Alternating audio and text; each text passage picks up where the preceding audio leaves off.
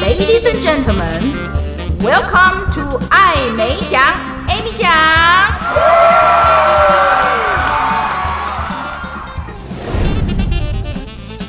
Hello，大家好，欢迎收听爱美奖，Amy 奖。我就是人称爱美奖的 Amy 奖，没有被口译耽误的口译员。今天想要来跟大家分享一下，最近常常有人问我，老师，我也可以做口译吗？我可以进入异界人生吗？翻译的异，这个问题有可能是因为口译这个行业受到更多人的瞩目，所以不断地吸引各界的人才想要投入。当然，也有可能是因为疫情的关系，这一阵子真的让大家觉得人生充满了不确定性。所以有一些的朋友会想要考虑说：“诶，我可能要发挥别的专长，那是不是也可以来投入口译这个行业？”那最常被问到的就是：“老师，学历很重要吗？学历很重要吗？”这里当然指的就是要去念翻译研究所硕士的学历。那通常会这样问的，我也晓得，他其实很想听到的是学历并不重要。但是我想这边要跟大家讲一下，就是重点是在于学历所代表的意义是什么。当我说能力比学历重要，通常我就会听到一个放心的大吐一口气，啊，好高兴，Amy 讲是给了这个答案。不过呢，我后面还有但书还没讲哦。能力最重要，但是学历常常就代表某种程度上来说你有能力啊。因为你可以拿到学历，表示已经受过相当一段时间的训练，而且如果你刚好是我们所谓的几大口译名校毕业的话，人家马上就认可你的能力了。所以能力确实是比学历重要。不过如果你没有学历的话，那你就要思考一下，你怎么样能够去证明你是有能力的。所以有时候哦，去念书动辄两三年哦。好像要很久的时间，但是有时候这反而是一个最短的路，大家可以参考一下，想一想。那么，另外我可以跟大家讲的一件事，就是说呢，如果你刚好不是翻研究所，没有这张学历证书的时候，你要如何去证明自己是有能力？这确实是一个很大的困难。在英文里面，我们有一个字叫做 catch twenty two。Catch 就是好像一个陷阱一样的，表示是一个左右为难的矛盾状况。举个例子来说，比方我说：“哎，来去学游泳吧。”你说：“哦，我很怕水，会喝到水。等我会游泳以后，我再下水。”但这不是很矛盾吗？你不下水，你怎么可能学会游泳？所以这是一个典型的 Catch Twenty Two 的一个例子。那同样的，你去找工作的时候，可能人家跟你说：“哎，不好意思，哎。”你没有工作经验，我没有办法用你，那你就很冤啦！你不给我工作机会，我永远都不可能会有工作经验啊，对不对？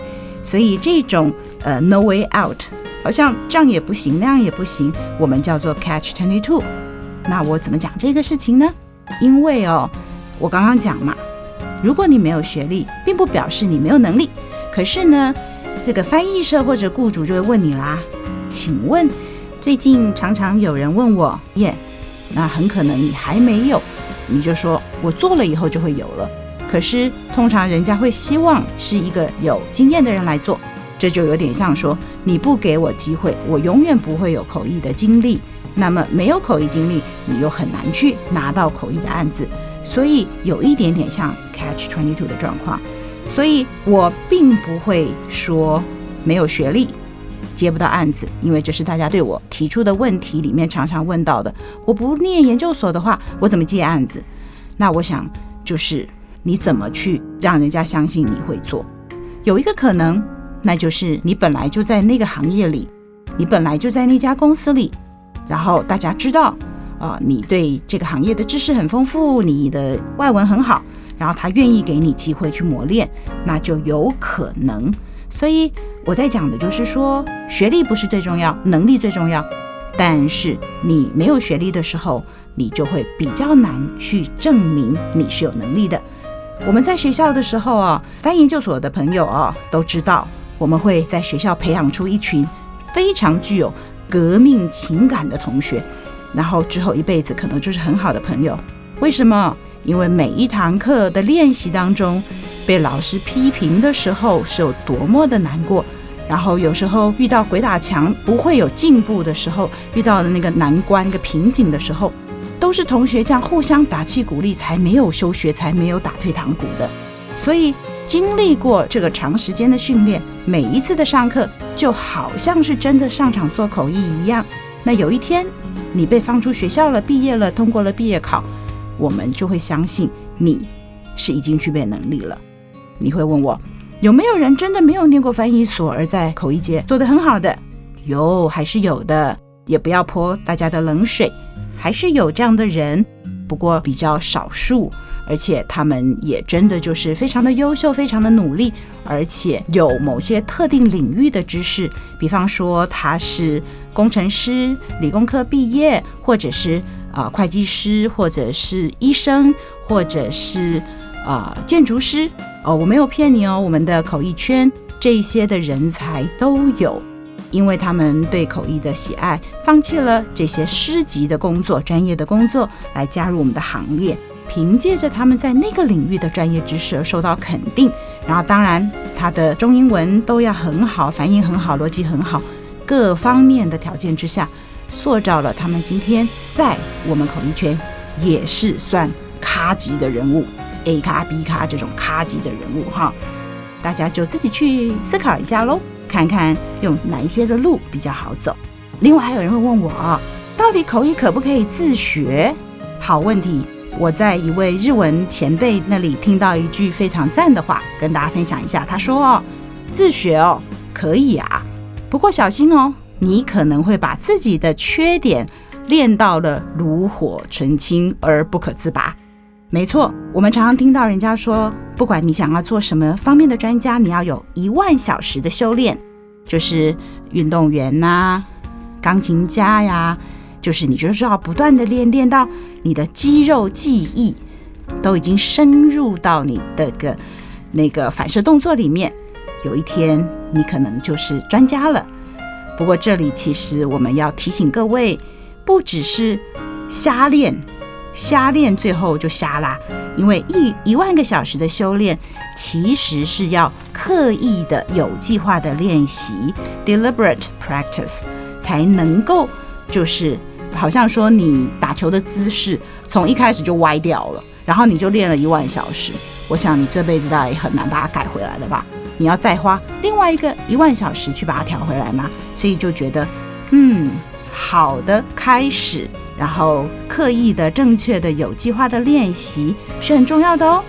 所以老话一句，回去想想，说是不是找到对的人来学习，会省下很多冤枉路啊？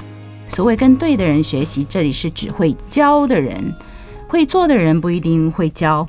就是好像说，有些的教练很会培训金牌运动选手，但他自己未必有得过奥运金牌啊。但他很会教，那是不是得过奥运金牌的人就都很会训练后辈呢？也不一定。很会做口译的，是不是就很会教人家做口译？这中间有时候还是有一些空间，我们需要思考的喽。但总而言之，我要提醒的，也常常在提醒我自己，练习的品质。更重于练习的次数，就不要瞎练就对了。那我举我自己的惨痛经验好了。从我入行以来，我就非常努力的找很多很多的老师来纠正我说话的习惯，等等等，就是永远都有改进的空间。那每一个老师很认真的都会告诉你说你有哪些的缺点。有的老师他教的刚好。不是最适合改善我缺点的方式，所以我记得大概我找一位、两位、三位，当然每一位老师都在不同的地方有给我提升。